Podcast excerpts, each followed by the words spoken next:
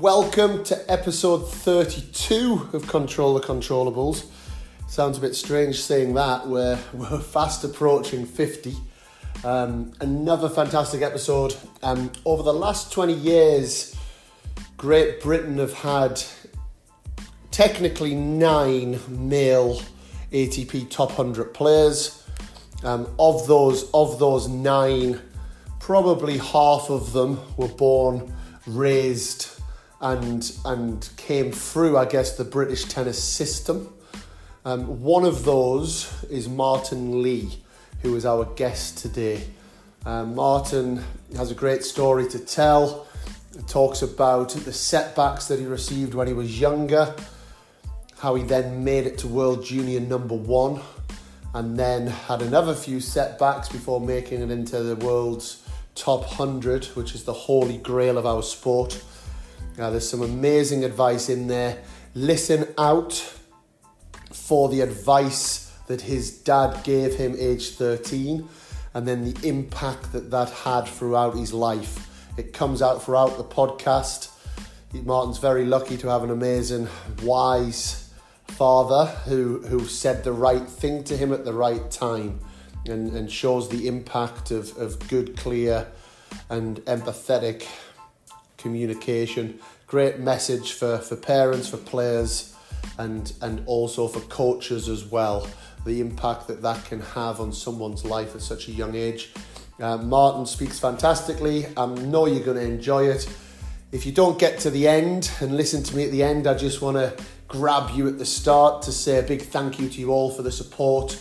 Overwhelmed with the messages of support for the for the podcast, which is great. We're all in this for the right reasons. Please keep sharing, rate it, review it on the iTunes app, and, and help get it out into, into the right hands so people can pick up these great messages. That's enough from me. Over to Martin Lee. So Martin Lee, welcome to Control the Controllables. How are you doing? Yeah, no, fine, thanks, Kino. Uh, yeah, it's been a tricky sort of four or five months, but hopefully we're getting out the other side. Yeah, I mean, obviously, I mean, just a quick one, I guess, for the listeners, Marty. Anyone listening, Martin was a was a former world junior number one. Um, I was living with him at the time at Bisham Abbey and saw how incredible that he was and all of his achievements that he had. Um, he won junior Wimbledon doubles. He then reached 94 in the world ATP and then has gone on to have a very successful coaching career where himself and the Delgado brothers on on living tennis down at Bisham Abbey. Um, and that's, I guess, where we'll start, Marty. You, you, mentioned four or five tough months. How, how's it been for you guys, the academy, in this kind of crazy, crazy time? Uh, it's been very difficult, really. It's uh, it was something that came out of the blue. Um, we were just about finishing our sort of second term. We had one more term to go of our sort of school uh, timetable, and then it sort of just stopped overnight. Uh, and then we were in lockdown for, I think, sort of 10, 11, 12 weeks. We're still not back on site. Um, the centre is still not open, but hopefully in the next sort of couple of weeks we we can start getting back on site and, and starting start again with some sort of lessons and sort of play it by ear. And what what does that mean for? Obviously, uh, uh, you're very similar to us in terms of being a, being a tennis academy that are looking after, you know, high end players from from different ages. So I'm pretty familiar with that as a business model, you know, and I think I'm sure we've gone through some of the similar similar difficulties. What what are some of the realities of what it means to a tennis academy that you would share with our our listeners? Well, the reality is that an income that you need to sort of pay all your coaches and, and, and pay the rent and, and, and pay all your sort of monthly bills uh, has sort of stopped overnight. Yeah. Uh, we, we were lucky enough that uh, Sport England on, on, on our site uh, stopped our rent when we weren't on there.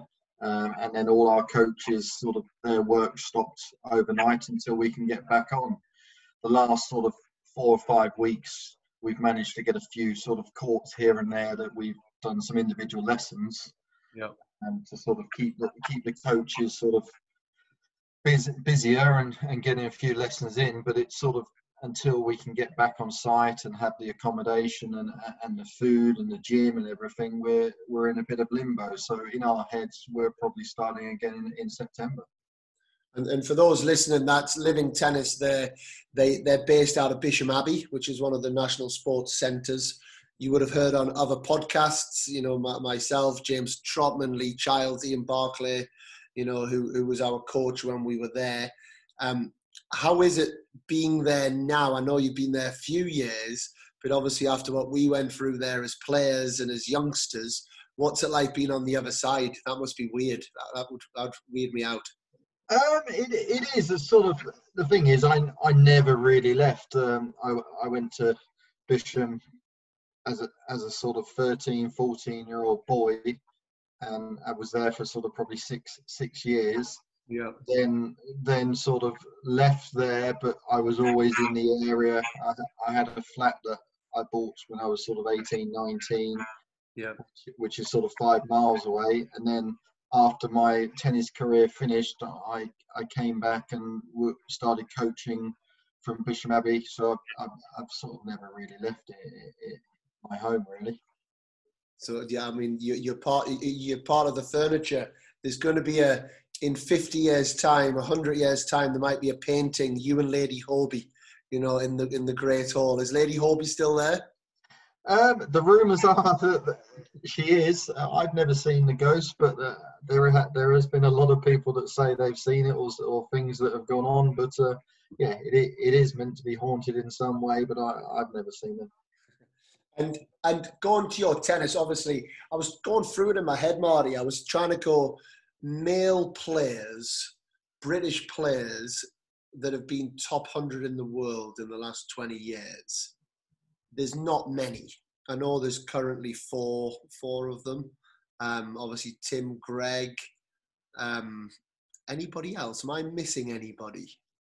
Uh, well, there's probably sort of maybe Jer- Jeremy Bates as well. Um, yeah, I'm, uh, you're come on. He's an old fart. Jeremy's come on. He's he's way past it. I'm talking about the last 20 years. Jeremy must have been what 25, 30 years ago now, almost 25. Yeah. Years. So after it was sort of yeah. There was Greg and there was Tim, and then it was sort of myself, um, and then the, the, the new lot that have come on the scene in the last sort of ten years, really.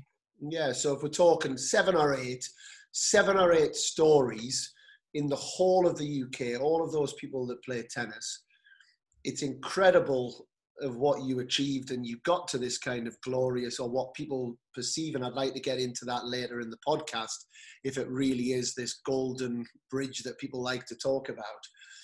How how did tennis start for you? Because i know your dad was a tennis coach wasn't he? Yeah my dad was a tennis coach. He's still a tennis coach now. He's uh, he's over over 70 and he's still sort of coaching three or four days a week with his performance players down at uh, down at his club. So he's he's still still going. Um, yeah, it start it started for me. Um, we were born. I was born in in, in London in Dulwich. Yep. My dad was a sort of tennis coach at one of the sort of local clubs there. Um, and then at the age of five, uh, my parents decided they were going to sort of leave London and, and move down to um, Worthing, um, which is sort of on the south south coast, uh, in between sort of Littlehampton and, and Brighton. So he he took a job at a tennis club down there, uh, Angmering on Sea Tennis Club, um, and he was coaching a lot because um, he had to earn a living. So he would just take me down the tennis club, and I would just sort of play with whoever I could play with or, or the wall. Um, the difficult thing is I remember is that you could only join the club when you're eight years old, um, and I was five. So, yeah. Um, but I think they changed the rules, uh, and luckily enough, I I could play. And I just remember my dad in between lessons playing a little bit with me, or just arranging anyone for me to play with. Um, and it was it was just a, it was a seven seven court club right by the uh, sea, so it was always windy. Um, there was no no access to indoor courts or anything, and I just sort of stayed down the tennis club and played with whoever I could play with. It's such a I think, like I said, this is going to be, I think, episode 32 of what we've done on the podcast. We've spoken to so many players, and it's unbelievable how many of you guys that have had the success that journeys have started so similar and and and almost um, I think the right word is almost organically. Yeah. You know, your your start to tennis, it's an organic start. It's you're around lots of people. You're around the sport. You know, you just you're playing tennis with anyone hitting against the wall. Do you think that? Do you think that's missing nowadays? Do you think we see see much of that with the juniors nowadays? Um, I think it's difficult to tell. I, I think there's probably, for sure, there is some some very good clubs um, that have got a very sort of good junior program. Um, it's just getting them involved and getting. I went back down to my dad's club, and he's not the head coach anymore, uh, but he, he's he's always around. And I I took my a couple of my kids down there, um, and on a Saturday morning, and they had about seventy or eighty kids playing, and it was fantastic. Yeah. And uh, and that that was a great sign to see because that's where you can see the talent and, and the ones that, that, that might sort of take it on to a, a, different level. So I was, yeah, I was down there till the sort of till the age of 13, really, um, and I I always knew, and my dad knew that we had I had to sort of leave leave Worthing because I'd sort of grown out of the people I was playing with. I didn't have access to the indoor courts, which once yeah. you get to a certain level, uh, especially in in the UK, you you need the indoor courts to be able to play safely um, and sort of play all year round. Yeah. Uh, so my sort of big memory was um, I was there was a trials trials weekend down at Bisham Abbey for for the uh, national tennis school at the time. Okay. And I went down for the trials uh, weekends, played great. Um, couldn't have played any better all over the weekends. Um, played lots of different drills. Did did a lot of lot of lot of match play. Um, and then at the end of the weekend, they sort of um, sat you down in a room. My parents were there, and we sat there. Um, and they they told me that they didn't think I was ready, and I, I in essence, I, I wasn't good enough to, uh, to come to, to Bisham Abbey. Yeah. So I'll never forget it. Uh, we're driving home, um, my, my mum, my dad, uh, and me, and I think my sister was there as well. And I was just devastated. I was crying my eyes out the whole way home. I wanted, I, I wanted to be there more than anything because I, I, I, wanted to be a tennis player. Um, yeah. And my dad stopped at this fish and chip shop in, in Guildford. Yeah. Uh, and he got me some fish and chips. And he goes, Martin, that's the best thing that could ever happen to you. Right. Uh, and I'm like thinking, well, you're talking rubbish here. Yeah, um, And he goes, for two reasons. Um, the first reason he said was that if they if they can't see the talent you've got, they're not the right people to coach you. Yep. Um, and he said, if you want to be a tennis player, you've got to learn and deal with failure every single day because there's only one person that wins the tournament each week. Yeah. Uh, so you're going to lose every week. Um, so th- that I've never forgotten, and that's always the thing that's always spurred me on, and sort of it. It was the best thing that happened to me. Yeah. Um, so it's it was disappointment, but it was something that really helped me. What a great story, honestly, and like, and what a wise dad that you've got. Like, that's it. It's brilliant words, and I think that that's and again, there, there's so many common things coming through. It's you know, and, and we spoke to Dan Evans a few weeks ago, and he talked about when he had coaches that didn't pick him or didn't said he wasn't good enough when he was 10 or 11 yeah. you know, and and and that Michael Jordan. Have you seen the Michael Jordan document? Yeah, yeah it's fantastic. Yeah. And he and he looks at it, nearly every match. He's almost using that kind of bit to fire him up. Yeah. Um, somebody called him this or somebody looked at him in that way. That that shows the mind of real champions that you guys all have been because that would destroy some kids, you know, and, and then and maybe tennis isn't the sport for them because like like we both know the knocks the knocks that we receive are much greater than the successes that we have you know so incredible. So then because barker's mentioned because this was before obviously i came to Bisham probably two or three years after you.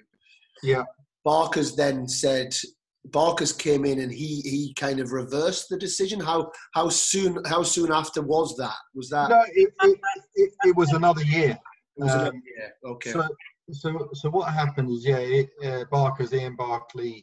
He came in as the is the as the new head coach. Okay. So um, the the head coaches at the time, I can't I can't remember who they were. Yeah. Um, and then Barker's came in, and he was on a he was on a trip, and I was on this trip with him. And he's Barker said to me, "Well, why didn't you come to Bisham?" And I said, "Look, I, I want to come more than more than anything, but they turned me down. He yeah. goes, I want you in as soon as I can get you in. Okay. So so I came a year later than I I, I probably could have done. Yeah. Um, but as I said, it's it that that spurred me on. Yeah. Um, so I, I came at 14 yeah. Bisham, and I was maybe probably number four or five in the country my age. So yeah. I wasn't top of the top. Um, I was sort of close, but yeah, nowhere, nowhere near the, the, sort of top two players that I could I could I've never never never had beaten. Um, and I came in at 14 and sort of just loved it from day one. Um, yeah. I, I, was I was with players that um, wanted to be tennis players as well. Um, I was going from maybe playing sort of 10 hours a week to sort of 20 hours a week. Um, yep. I had no problem leaving home, and I probably only went home once every six weeks. I, I loved it so much at Bisham that I, I sort of never only, I only went home when they forced me to go home. Yeah, yeah. There's a couple of things, Marty, I want to pick up on. I think there's a couple of really interesting points. First one is how much did it mean to you on reflection and how influential on your career was it having a coach like Ian Barclay, who had been the who had been the coach to Pat Cash, who had won Wimbledon only a few years previous, to kind of say, "Look, you're my man. I I believe in you." You know what? And he did. And in my reflection, certainly looking back, he always had a massive belief in you you know, and he, he was amazing with us all. But but he, he absolutely believed in you as a tennis player. How much did that influence you in, in, in a positive way? Um, I think it was it was massive, but I, I think it was um, the way Barker's was with with me. He he never gave me praise, but I always knew when he was happy or not happy. Yeah. Because he was always trying to spur me on to to to get to the next level. So, and I remember the, the late Jackie. She she always used to say, "Come on, Ian, give him a compliment. Give him a compliment." And Ian will, used to say, "No, he hasn't done it yet. Yeah, he's got to get to the next level. There's always someone else he's got to beat." Um, so, as I said, I came in at 14, maybe five in the country. Um, but then I just sort of went on this sort of run for the next four years, which I never looked back. I sort of at, at 15 I'd won the nationals uh, under 16s.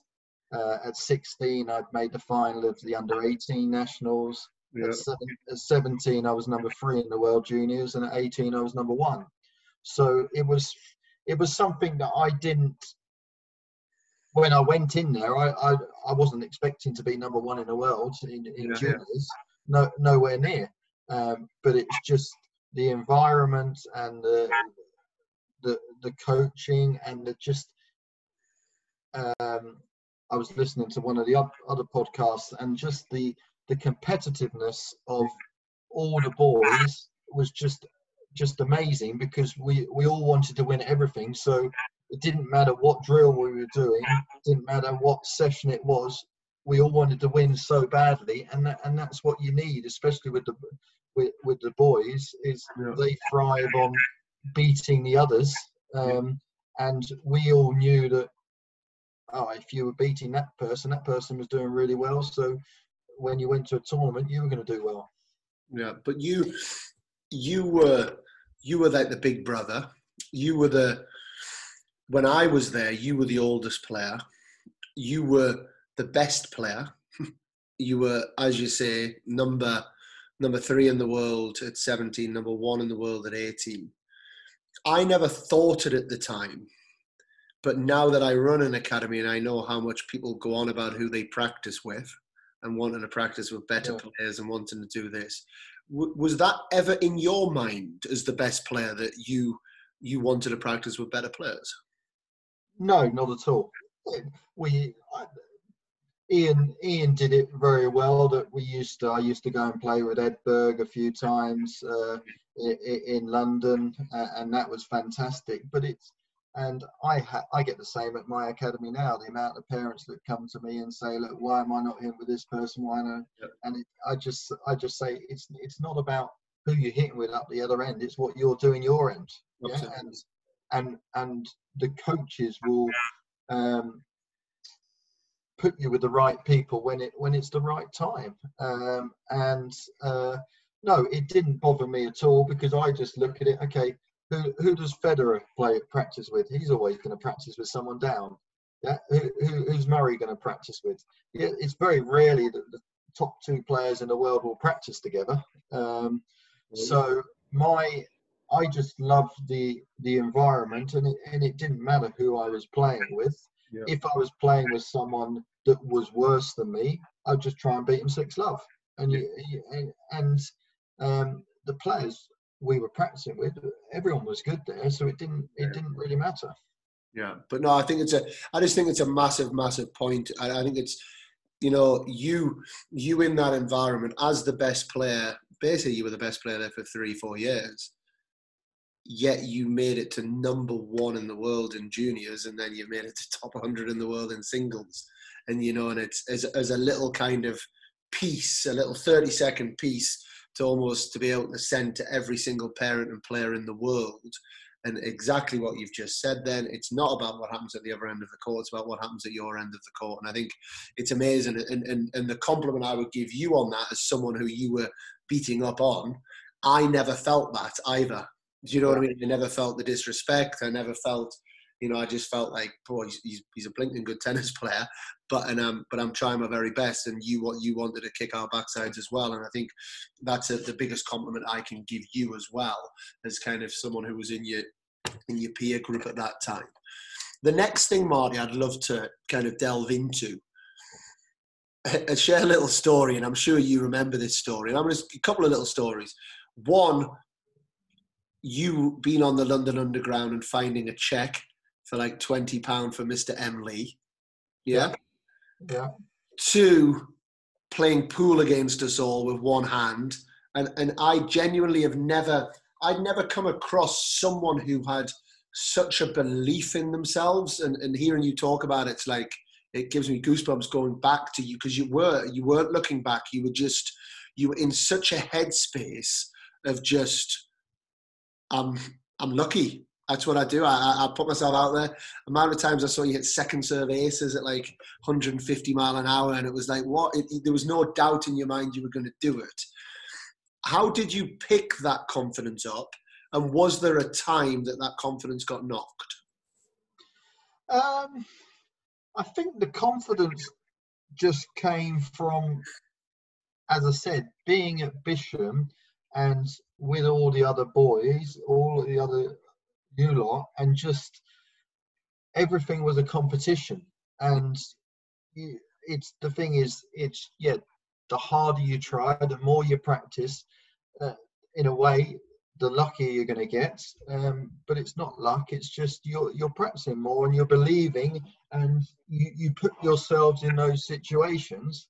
Yeah. Um, for example, the one-handed one-handed pull, I just kept kept practicing playing one-handed, and I, and then I knew that I was quite good, and then with a little bit of pressure on the other side and a, and a few mind games, it not it normally works. But also, I'm a big believer of law of attraction because I think the other good thing that you were really good at, and I think this is a message for players out there, when you lost, you forgot about it quite quick. So, that, so, so there might have been so like you almost when I say about law of attraction, you you oozed off that you know everyone called Lucky Martin. He saw Lucky Martin. He does this. This happens to Martin. But it, again, it wasn't luck. It was just you had such a positive outlook on everything that that positive things seem to attract themselves to you. And, and I guess the point I'm trying to get to, and it might be moving forward a little bit further on in your career, was there a time when that happy-go-lucky way of being kind of ran out, or or you started overthinking things, or or have you been able to maintain that throughout your playing and coaching and the whole way through? No, I think I I think I really struggled when I was probably 19, um, 19 to 21. Yeah. I think it, it coincided coincided with um, Bisham closing down as the national tennis uh, national tennis school. Yeah. Um, and sort of Barker's being sort of moved on to a different area, so I couldn't work with with him anymore. Yeah. Um, I sort of went decided to sort of James Turner was one of the other coaches who um, was was fantastic with me, and he uh, he had sort he'd been moved on to sort of Bath by the LTA. Yeah. So I decided up, up roots and go, and go and sort of live in live in Bath and, and train in Bath, yeah. um, which, which, was okay. It, it, it, wasn't it wasn't like Bisham, but it, it was the the next best option at, at that time. Yeah. Uh, but then that only probably lasted another year and a half, and then he got moved on to sort of Leeds. Um, yeah. I wasn't going to go up to Leeds, so um, it, it that that was a sort of difficult stage for me. Um, I loved my base at Bisham, and, and and that was my sort of home. So leaving my home um, what was difficult. My ranking was still okay. I was probably 200, 250 in the world. So I sort of still progressed um, with my ranking, but I think my confidence, um, and then I had a few injuries, and I think it's sort of, I did struggle for a couple of years at, at that sort of stage. And do you think that do you think that slowed the process down to, to getting to being top hundred in the world? Um, I don't know. I think I think not just with me, with with with a lot of the boys uh, at, at Bisham. I think if if Barker's and Jimmy T and, and, and, Phil had been given another sort of four or five years, I think we would have seen uh, a lot better results in, the seniors with with with all of us. Um, I, I just feel that that there was always a stigma that um, oh we we had good juniors but we couldn't produce it in the seniors but I don't I don't think Barker's was given a chance. Uh, yeah. with with the crop of sort of eight, nine, ten, ten players that are, were all sort of top ten in the world junior yeah. to, to, to try and sort of deliver it in the seniors as well. Yeah. And what's what's the reality of the transition? So you're world junior number one. Um, I remember it well, you know, and, and, and incredible. I, rem- I actually remember before we talk about the transition, I remember you playing Grosjean in the final of Roehampton. Yeah. you guys were one and two at the time. Um, and you were, for me, you were at your absolute height then at peak. You were playing some serious ball. What What's your memories of those kind of junior junior years of, of making it to number one in the world? Uh, well, I think my it, it was it, those sort of last two years when I was 17 and I was 18 and I was yeah number three in the world and number one to me they were fantastic. You you you were at the top of the mountain. Every, every tournament you went to you got special treatment. Everyone was there trying to beat you. Everyone knew you. So it was a great part of my career and I was doing really really well so most tournaments I was getting minimum semi final and final so yeah. Um, when you're winning, everything's rosy and it, it's it's a great life and it, it's it's the same at any level. If you're winning, you're going to be happy. If you're losing, you're not happy. Yeah, no, absolutely, absolutely. And what do you what would you say? On I know that some people don't particularly like juniors, junior ITF.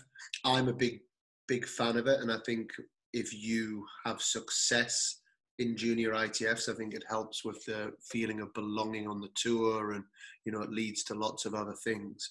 What's your what's your reflection on the importance of that now that you're a coach? Um, I, I agree. I think you've got to you've got to try and go through all the levels. Yeah. I think it's very difficult to to miss out a level. Some some players do, but it's very few. And yeah. look at all the top top players. Most of them have done had a, had great success in in junior tennis. Yeah. It may only be for a sort of a year um, or two, but Federer. You see, you see all of them. They, they've done well in juniors. Um, and for me, it was. Um, I remember the first few tournaments uh, I I went when I was sort of 13 years old, and my first international tournaments. I was struggling for games. I was losing six one, six one. Yeah. But I I just had that belief that I would try my hardest, and next time I'd get a better score, and then next time I'd get a better score, and then two, three years down the line, the, the guys I was losing two six one six one, I was beating six one six one. Yeah. Um, and I think that's the hardest thing in in tennis is that can you can you come back the next day um, and train hard when you've played awful and you and you've lost and you're lost and you've lost and you've lost um, and and you you you made a point on it. I, I could forget about losses very quickly. Mm. Uh, and I knew I was, when I was young, I, probably up until the age of 20, I hated losing so much. I would much I would smash 40, 50 rackets a year, but I could forget about it. And then the next day I'll be fine. Or five minutes later after I smashed all my rackets, I just forget about it and I, I'm on to the, what I've got to do next. And that's, that, that that's I think that's a very good trait of mine, and I, I see a lot of players that they come out for practice the next day, they've had a bad result, and they're still in a mood, and they're, and they're not they're not trying 100 percent the next day. Why do you think you had that?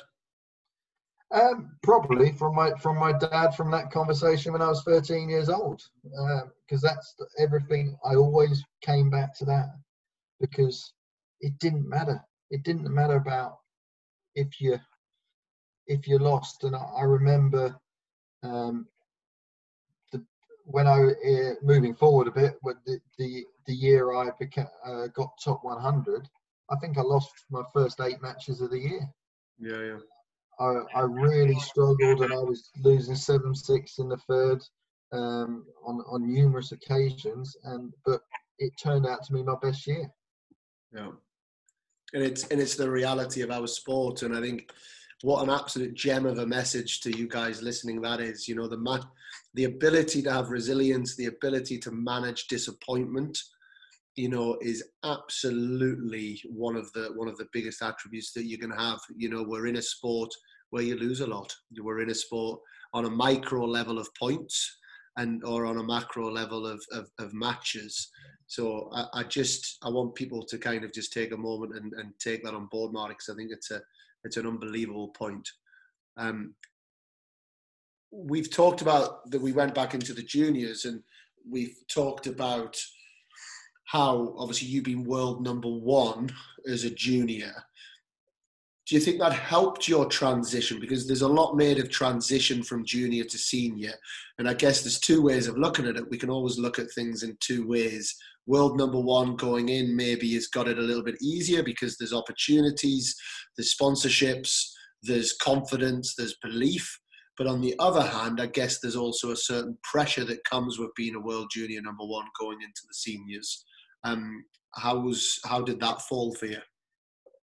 Um, as I, as I mentioned before, I think the big thing is I didn't have st- stability with yeah. my training base. Um, as I said, my ranking was still going going up, and it was still um, probably at 16, 17, I was probably 600 in the world. So I, I, I'd sort of made made an inroad even at 16 um, to, to to get ranking. I remember the first year out of juniors, I played uh, played Queens Club, and I I, I, I won won two matches there. I beat a guy called Olhovskiy, um, and I was six. I was I was six love, uh, one love down, uh, and I won the match. Uh, then I beat a guy called Alex O'Brien second round, who was 22 in the world, and then I lost to Goran Ivanisevic uh, on centre court when he was three in the world. I think six six one seven five or something. So it, it I'd still I was still getting decent results, um, but in my head, I thought I would make top hundred at 25 years old, um, just because that that's what how long I thought it would take to to, to make it. Um, I made it when I was 24, so because um, I, I, I still probably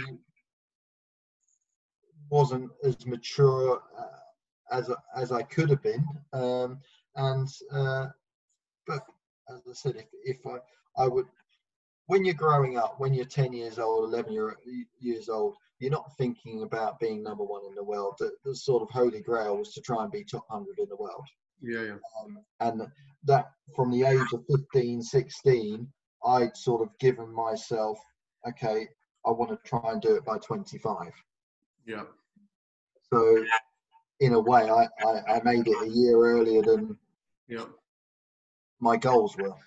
Did you did you absolutely believe you were going to be a top 100 tennis player in the world? Um, I I think probably once I got to number one in the world juniors, number three in the world, there was always some statistics out that if you made top 10 in the world junior, you uh, you had a 50-50 chance of making top top 100s. Um, there'd only ever been one person that had made top uh, number one in the world junior and not made top 100 um, in the seniors. So the odds were good, but as we know, it, it's it's not easy because there is a there's there's 100 players in the top 100, but probably only 10 to 15 players move out of that top 100 each year. Yeah. So there's, there's not many spots because there's a lot of players that will stay in there for 10, 10 12 years. Um, Absolutely. They're not going to give their spot up. Absolutely. And there's there's lots of different things I want to go into on this before I, I also want to move into your coaching. I think these are things I've probably never had a chance to ask you, you know, before. So it's game style. If somebody said to me, "What was Martin Lee's game style?" I wouldn't always have known. I would have said it changed a little bit. Would that be fair? Uh, I wouldn't even know my game style. So yeah, um, just just because I adapted my game style to how I was feeling, or um, I had a very good tennis brain, um, and I would play a game not not to look good or to pleasing on the eye, but I would play a game that would make my opponents not feel comfortable. Yeah. Uh, and I think that that really sort of helped me because no one really knew what I was going to do, so no one could really plan to see what they do to, when they played me. And but on reflection now, now that you've got your coach's eye more and more, and you've worked with a lot of players, do you think there was a certain style and identity that you had that worked that, that worked the best? Um, I think it's difficult uh, difficult to say because you uh, we played a lot on clay um, when we were young, and that really helped all aspects of my game. Yeah. Um, but you've got to play different on a clay court to you, you do on a hard court and a grass court.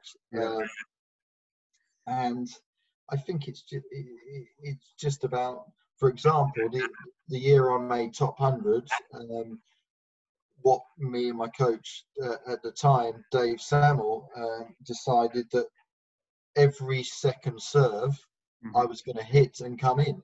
Yeah. So we did we did that for a year, um, and no one had seen that really. No one. There were there was a few players, Pat Rafter and, and sort of Tim Henman a little bit would would come in behind a, a second serve, but mainly with a chip. I was hitting them, um, and that really really worked for a year because a lot of players didn't like it because they hadn't seen it before.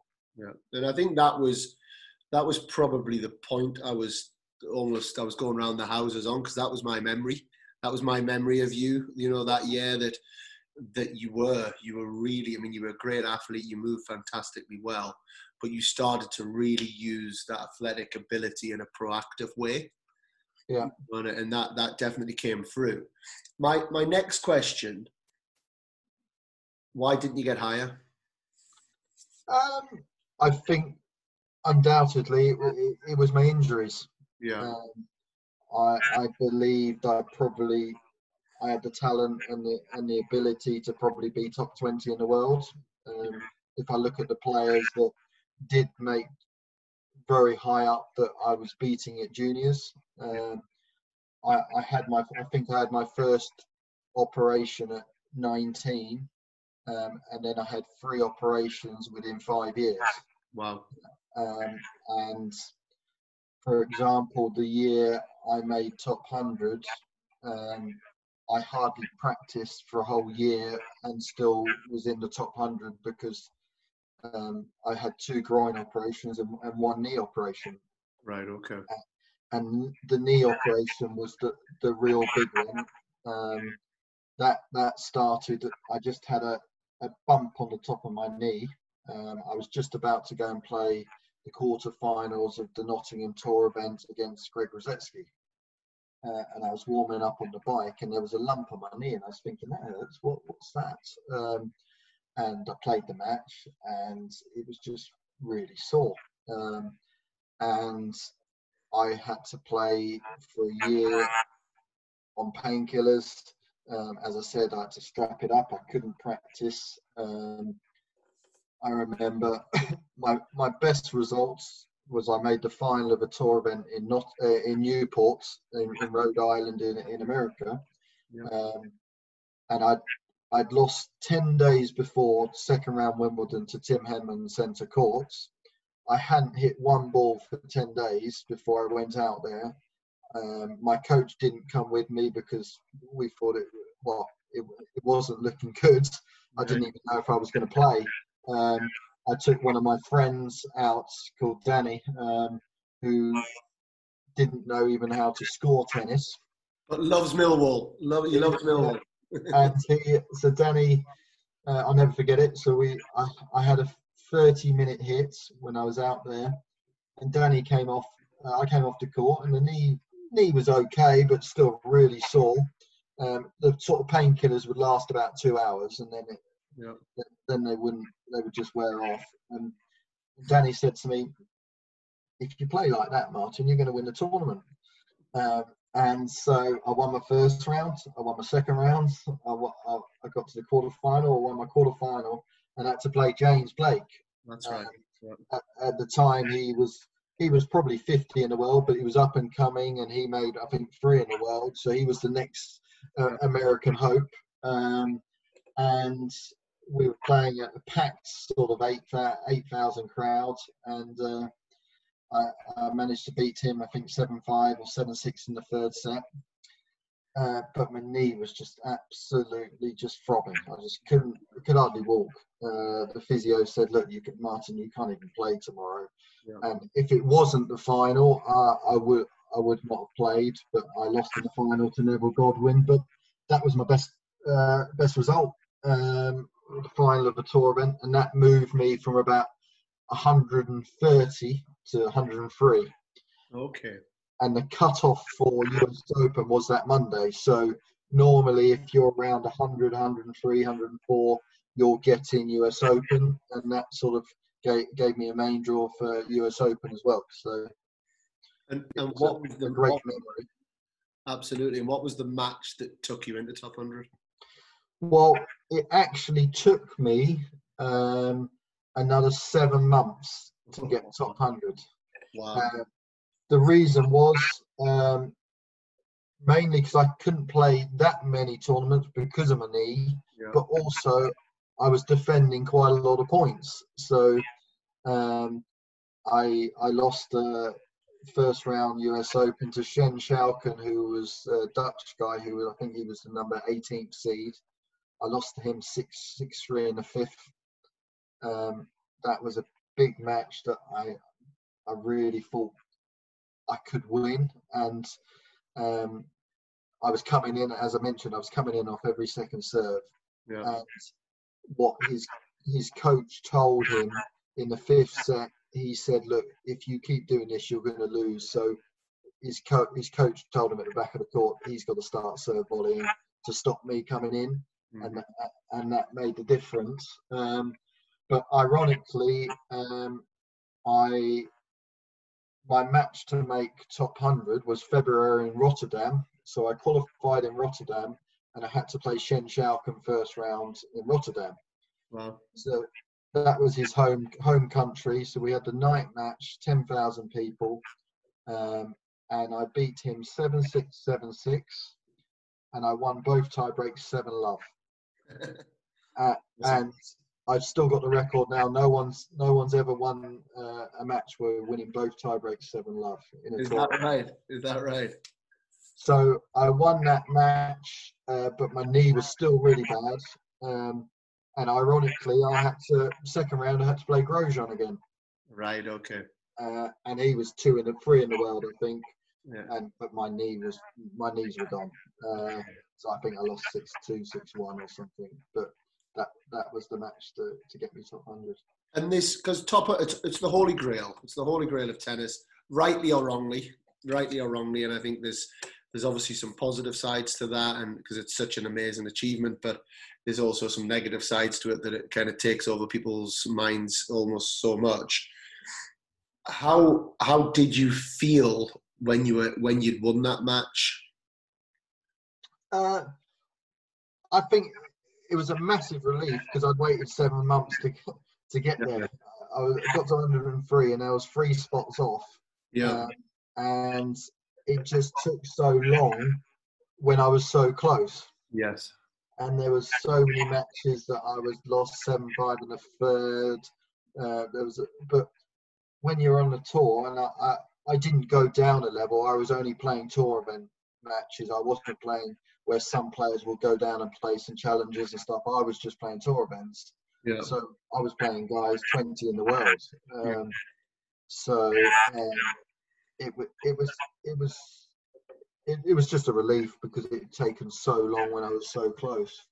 And, and just for those listening, in terms of the points defending that Martin mentioned cut two or three minutes ago, tennis tennis is a 12 month rolling ranking. You know, so if you've in the June of 2019 have won a tournament, in June 2020 those points actually come off your ranking. So if you were to make final of that tournament in 2020, your ranking would actually go down. You know, and I think that's you know obviously in the tennis world that's something that we know. And actually on that point, because I think a lot of players, so a lot of players I've worked with, their first year on the tour, and I've worked with a few players now that have actually gone up the rankings really quite fast in that first year. And it's that like feeling of every match you win, your rankings going. And it's quite a nice feeling as a coach as well. It's like, wow, they, they were 800, they're now 600. You know, they were 600. And, you know, I've actually had a player that's gone from zero to 270 or 280 and another one that's gone zero to 310 what is it like defending points? And, and and is that another thing that you've got to get your head around when you're transitioning into into the senior game? Yeah, exactly. As you said there, Dan. The first year, there's no pressure on you. You've got no points to defend. yeah. And then you come to the, the second year. And for example with me I, I'd done really well. I'd made the second round Wimbledon. I'd made the final in Newport. I'd done a, a couple of other things so I, I was probably defending two 200 points wi- within a within a four week period Yeah. um, so it comes to the year later Uh, as I said, my knee, I, I know I've got to have a knee operation, yeah. and I just, I'm sort of delaying it and delaying it because I'm still top 100. Yeah, yeah. So the year later, um, I draw, um, I went to Holland to play the grass court tournament, and I had uh, Tommy Robredo first round. Yeah. Um, I, I, lost to him six six four in the third. Um, then I I had Philippoussis first round queens. Yeah. Which I, I think I lost uh, a, t- a tie break in one set, and then I drew Pete Sampras first round Wimbledon. So you, you've gone from could have got some good draws to um, uh, not not winning a match. Yeah. Um, and then I had to defend uh, a final in Newport, and I drew Wayne Arthurs first round Newport, who just made quarterfinal Wimbledon. Yeah. Um, and I managed to beat uh, Wayne Arthurs and make the quarters again, but it, it, was it, and that's where, as you said, Dan, it's very. I always it's I always try and with with players, I try and it's it's much better if they can try and spread their points out over the year. Yeah, yeah. Not just have a good six week period because there's a lot of pressure when it comes around to those six weeks again. No, no, absolutely, Marty, absolutely.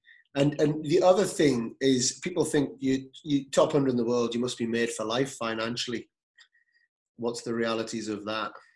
Um, no, definitely not. I think the, the difficult thing, I think nowadays, um, the the money's gone up, up tenfold. So I think if I was top hundred in, in this day and age, I'd be earning a lot more money. Um, yeah. I think, for example, the years I played Wimbledon, because I'm 42 now, so it's sort of 20 years ago. Um, first round prize money was about six thousand pounds. Yeah. Now, now it's forty-five thousand pounds. Um, uh, and the reality was, I I had a a coach. Uh, a lot of the time, I had to pay pay pay from pay my own way with my coach coaching and and everything. So um, it was difficult because I, I was in an era with sort of Tim Henman and Greg Rusedski, so they were getting all the sponsorship. I had some small sponsors, but not not nowhere near like the top players were getting. Yeah, and and and on that point, six that just some kind of quick maths, I suppose, in the head, six thousand to forty thousand. You know, we're talking about kind of seven times pretty much the amount. Back in your day, my day, when we were playing, you win a futures, you win a thousand euros. Fast forward twenty years, you still win a thousand euros. So at the high level, it's gone up seven times. At the lower level, it hasn't gone up at all. What are your thoughts on that? I, I, I think it, it, it's difficult. I, I think the thing is, that, yeah, the prize money at, at, that lower level hasn't hasn't gone up, uh, gone up at all, and it's probably costing a lot more to travel these days. When I was playing, I, I always knew that I had to make probably about thirty-five thousand pounds to break even with, with, with all my travel, um, and that's without a coach uh, traveling with me. So it's, probably about fifty thousand pounds now. Yeah, yeah, absolutely. No, it, it, it's going to be. I think obviously this time period, there's been a lot of talk about it. There's been some high-profile players speaking out on it. I, I definitely would never argue the case that it shouldn't go up. Of course, absolutely, we want the prize money to go up, and we want more people in the tennis ecosystem playing and and making money from the sport. But I'm also a big believer in supply and demand. And and it's where does the money come from? It's not and this is one of the things about tennis it's not like just an unlimited pot where somebody's just producing this money that's going to you know come you know and at, at, the higher level obviously there's the television money there's the ticket sales there's the merchandise there's all of these different things that are bringing so much money into the game into for those top level players because the demand is there you know so it's it's it's how it's how they look at it because i just don't know we're in that business and we've we've we're working with young professionals from their first ATP and WTA points through to 300 in the world before maybe they are going to start making some money and we've seen so many of them. But how how much longer can can players continue at that level without without being able to, to without being able to make to make a living? I, th- I think the only thing is now that, for example, at least there's I know there's there's more money for the for the top players, but for example, uh, Wimbledon qualifying. Yeah. I think I played one year when I was 15, 16. I think I got about £800 for losing first round. Now yeah. it's about £10,000. So if, if you can get around 300 in the world, you, you can earn a, a sort of decent living if you can get into those Grand Slam qualifying. If you're British, if you're, eh, eh, I mean, you, you have to be, you have to be 220, 225 in the world to get yeah. in, to get into the Grand Slam qualies. If you're British, then obviously if you're around 300, you're probably going to get a wild card into Wimbledon qualifying. Yeah, I think the thing is, uh, I remember I, I went over to Australian Open for qualifying. I got seven hundred dollars or whatever for losing first round qualies. So it's but at least there's giving you, sort of know yeah it may be 250 240 230 and you've got a chance of getting in at least you know whereas it, in my day even if you're, you're, you're 220 in the world or 180 you're not making a living at all yeah um, so i think it's helped that bit but yeah i think they've got to try and help and put the prize money up a bit up, up more in that futures futures level to give the give the guys a chance really yeah, because it, it, what ends up happening, and I think you're absolutely right. I think they've moved it probably maybe 15 years ago. You had to be 150. I would argue maybe now, if you are a Grand Slam level, qualies level player, you're making a living from the sport. But it does rely on academies like ourselves, and I don't know your personal circumstances, or do I want you talking about that on the podcast?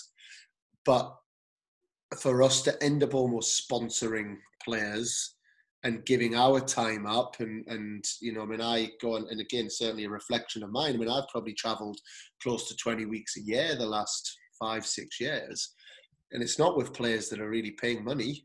You know it's because of it's because of the love of the sport. It's because of just being kind of completely dedicated to wanting to help people. You know and i think you know i don't proclaim that i'm any any better than hundreds and thousands of other coaches that are doing that globally but I'm not sure that's fair that that we should be in that position. And without without individuals and academies like ourselves doing that, these players are high and dry really because they don't have practice facilities, they don't have practice partners, they don't have coach support. You know, they're out there on their own. You know, I certainly don't have the answer for it. Um, but I, but I do think it's an area that that I would love to see our sport develop. And I know there's people that have talked about maybe having certain salaries at certain rankings, you know, certain things, and maybe they got the salary and then, you know, maybe they're then able to afford to pay their academy fees or their coach fees to have the coach for a certain amount of time. You know, I don't know if there is a way of structuring it like that. Um, but I think it's it's an interesting it's an interesting topic. Um, why did you stop? Um, just injuries. Um, it's my uh, I mentioned it my my my lump on my knee. I went to see a specialist after about a sort of a year, a year and a bit being top hundred, and um, the special what it was it was a bone spur on top of the kneecap, and what it was doing it was pushing on a patella tendon, and it was just you know I had to go and see the specialist because all the uh, anti anti-inflammatories I was taking just the body wasn't uh, taking anything and it, it, was just uh, it was just too painful. I could hardly hop and uh, mm. as I said I hadn't practiced properly for a year. Um, so they said it needs to be operated and they, and they gave me a 50-50 chance that I'd play tennis again. It was something very rare that sort of came out the blue. Yeah. um, so I had it operated on um, I was in on on crutches for 16 weeks, um, and then uh, it took me another six months to even get back on the tennis court. Right. Um, I managed to get back and just um, I had a protected ranking. Um, so you sort of for for people that don't know, if if you are out injured for for I think over over six months, you you can get a protected ranking, which is sort of three quarters of what your ranking was when you stopped. Yeah. So I had a protected ranking of about 130. Um, but when I came back, um, I was compensating on my other leg, and then uh, I did my groin again.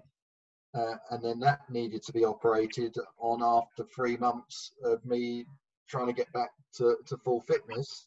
Um, and then in in that time, because I'd activated my protected ranking, um, I'd lost that protected ranking after I came back, sort of six months after my groin operation. Okay. So I had to start again from the bottom with with no ranking um, and start at the lowest lowest tournaments again. Yeah. Um, I was 27 years old at the, or 26 and a half at that at that stage, uh, but I wanted to give it a go. Um, I managed to get back up to 200. Uh, I got a wild card into Wimbledon. I won my first round Wimbledon. Um, so I got back to a, de- a, decent level, but I knew my body wasn't going to be able to put the work in I, I knew I needed to do to get back up. Yeah. Um, and how did you, how did you deal with that mentally? Because I guess it's one thing to have an injury or have a couple of injuries when you're six, seven hundred in the world, and actually in reality, maybe you know deep down you're not good enough. But but listening to the story, you got inside top hundred whilst kind of the injuries were starting to come, but you didn't really ever get a chance to play a fit again whilst you'd done all of that work for so many years to get yourself to this holy grail, this point that so few tennis players get to how how were you able to accept that and how did how did you deal with that mentally over the coming years? Um, I, I think i struggled sometimes and but i always had that belief that okay everyone gets injured.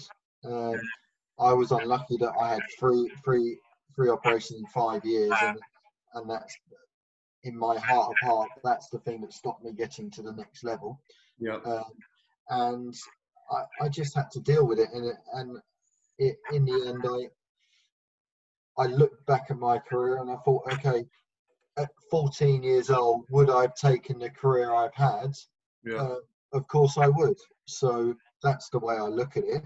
Um, yeah. Of course, I made mistakes and I I could have done things differently and maybe better. But overall, as I said, if I look back at it, and and you mentioned at the start, there's only been seven, eight players in the last 25 years that have made top 100.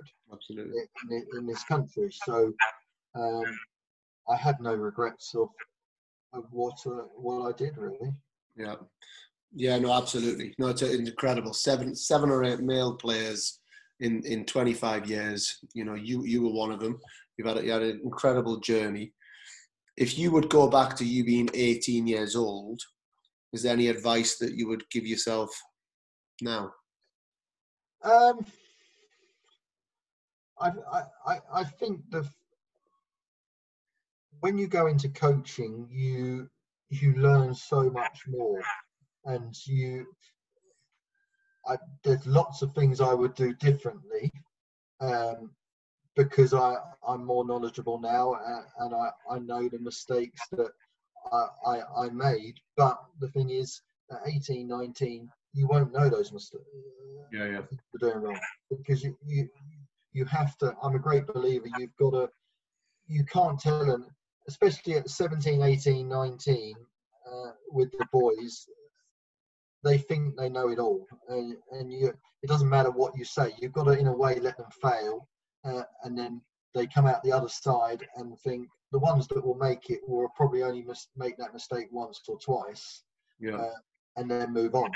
Um, the ones that don't make it, the ones that keep making the same mistake and, and not learning from it.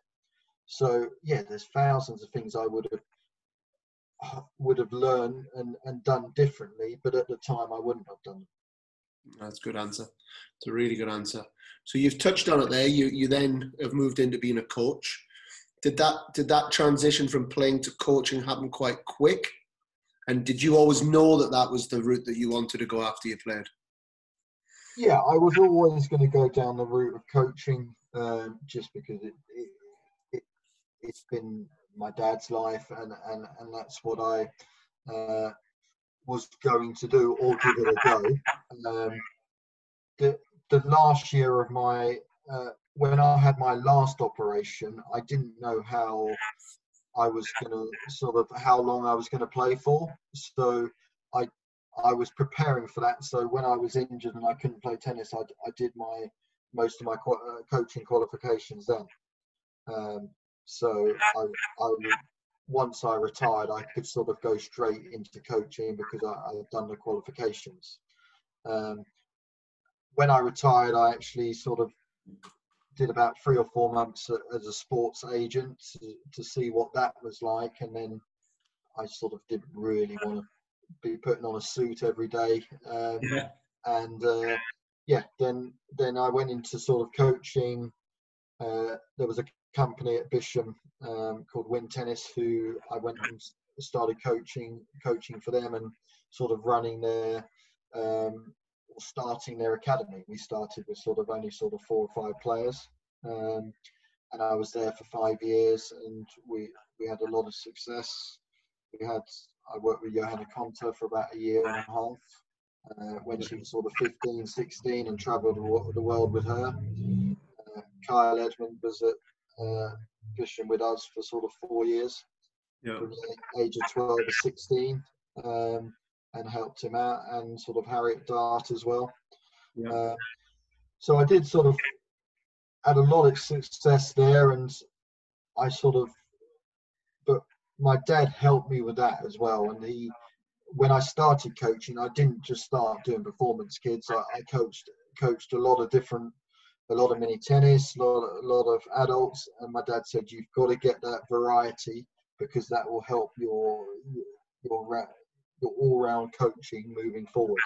So I did that for sort of three or four years as well. Um, um, and then after five years there, I decided I wanted to try and start something on my own, um, sort of a, a company that I could control. Um, so as you mentioned at the start, we uh, sort of started the company with uh, with Paul Delgado, uh, who's one of my sort of best friends, um, and we started the company with no.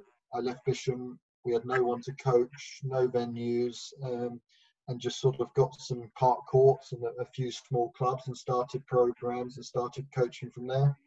Um, and then we uh, the old company at Bisham left and it came up for tender and we had a six month process, uh, tender process to to try and win the, the contract at Bisham and, and, and Living Tennis won that um, six years ago and we've been there six years and sort of grown steadily. Um, we sort of renamed it sort of Delgado and Lee Academy um, at Bisham sort of four years ago now.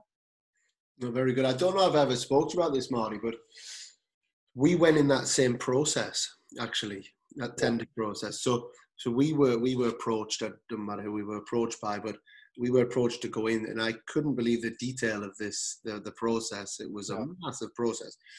And we what we went through two or three of the stages.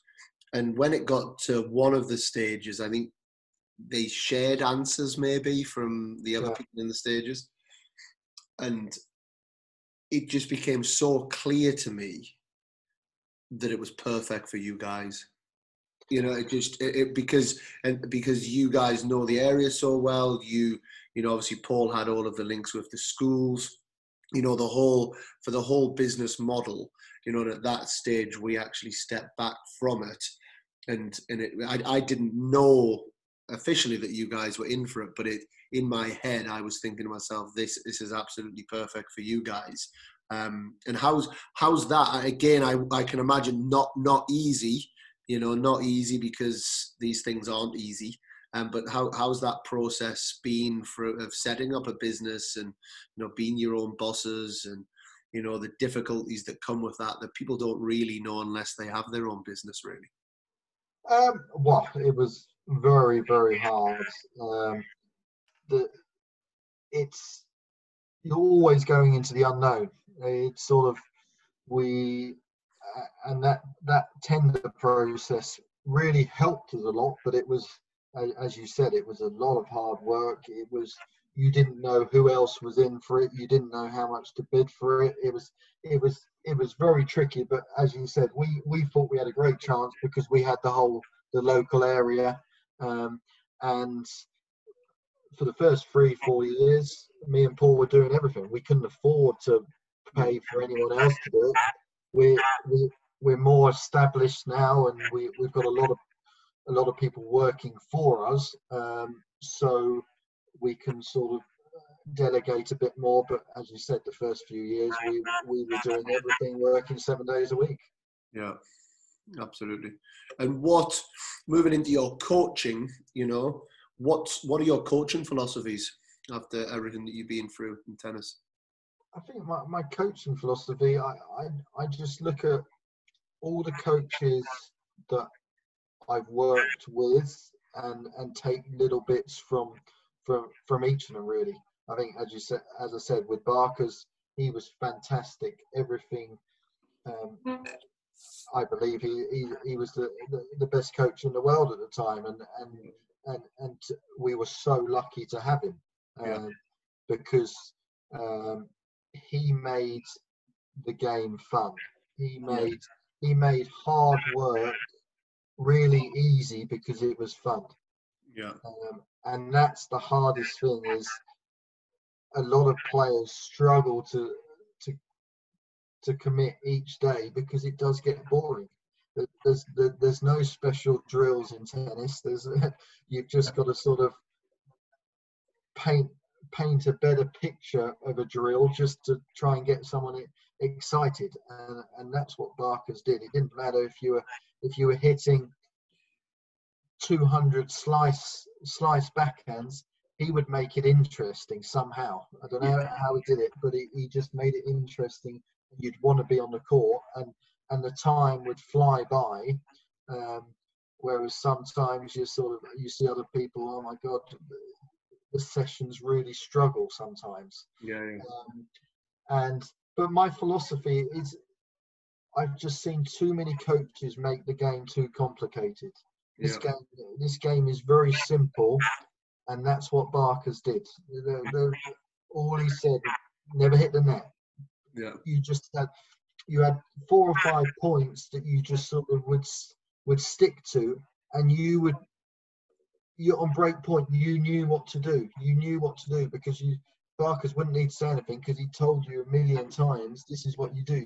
Do not miss a return on break point. The, simple things make a make a first serve, just simple things. And I think too many coaches complicate the game, and and usually if someone if a coach is talking too much, I don't. That's when I I would switch off, yeah. um, because you can't take too much information in.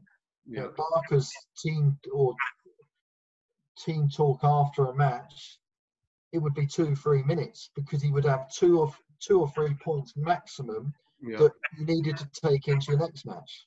Yeah. Uh, and that's my philosophy: is that you you've got to make your point, but you've got to make it simple, and you just you work on those points and, uh, until it's until it's done, and then you move on to the next one. Love it. Really good, Marty. I'm gonna I'm gonna leave that there. I'm gonna go for a quick fire, which has become our tradition uh, to finish the podcast. Um, rapid, it's rapid, so get ready. Um, ATP Cup or Davis Cup? Davis Cup. Injury timeout or not? No. Would you prefer Millwall to win the Premier League or England to win the World Cup? Millwall to win the Premier League. serve, serve or return? Return warm up before a match on the court or not? Five minute warm up. Uh, yes. Rafa or Roger? Roger. Will Andy Murray win another Grand Slam? I think doubtful now. Should the US Open go ahead or not in a few weeks? Yeah, yes. and if there was one rule that you would change in tennis. Jeez, that's a difficult one. I think I'm stuck with that one.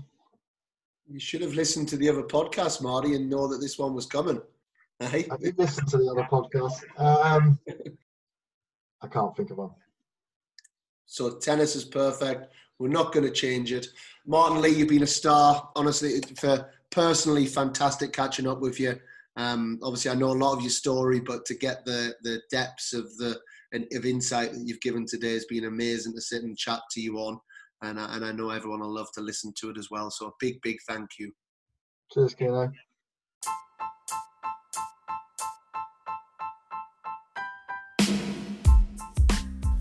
A big thank you, Martin Lee, for that fantastic podcast, fantastic insights.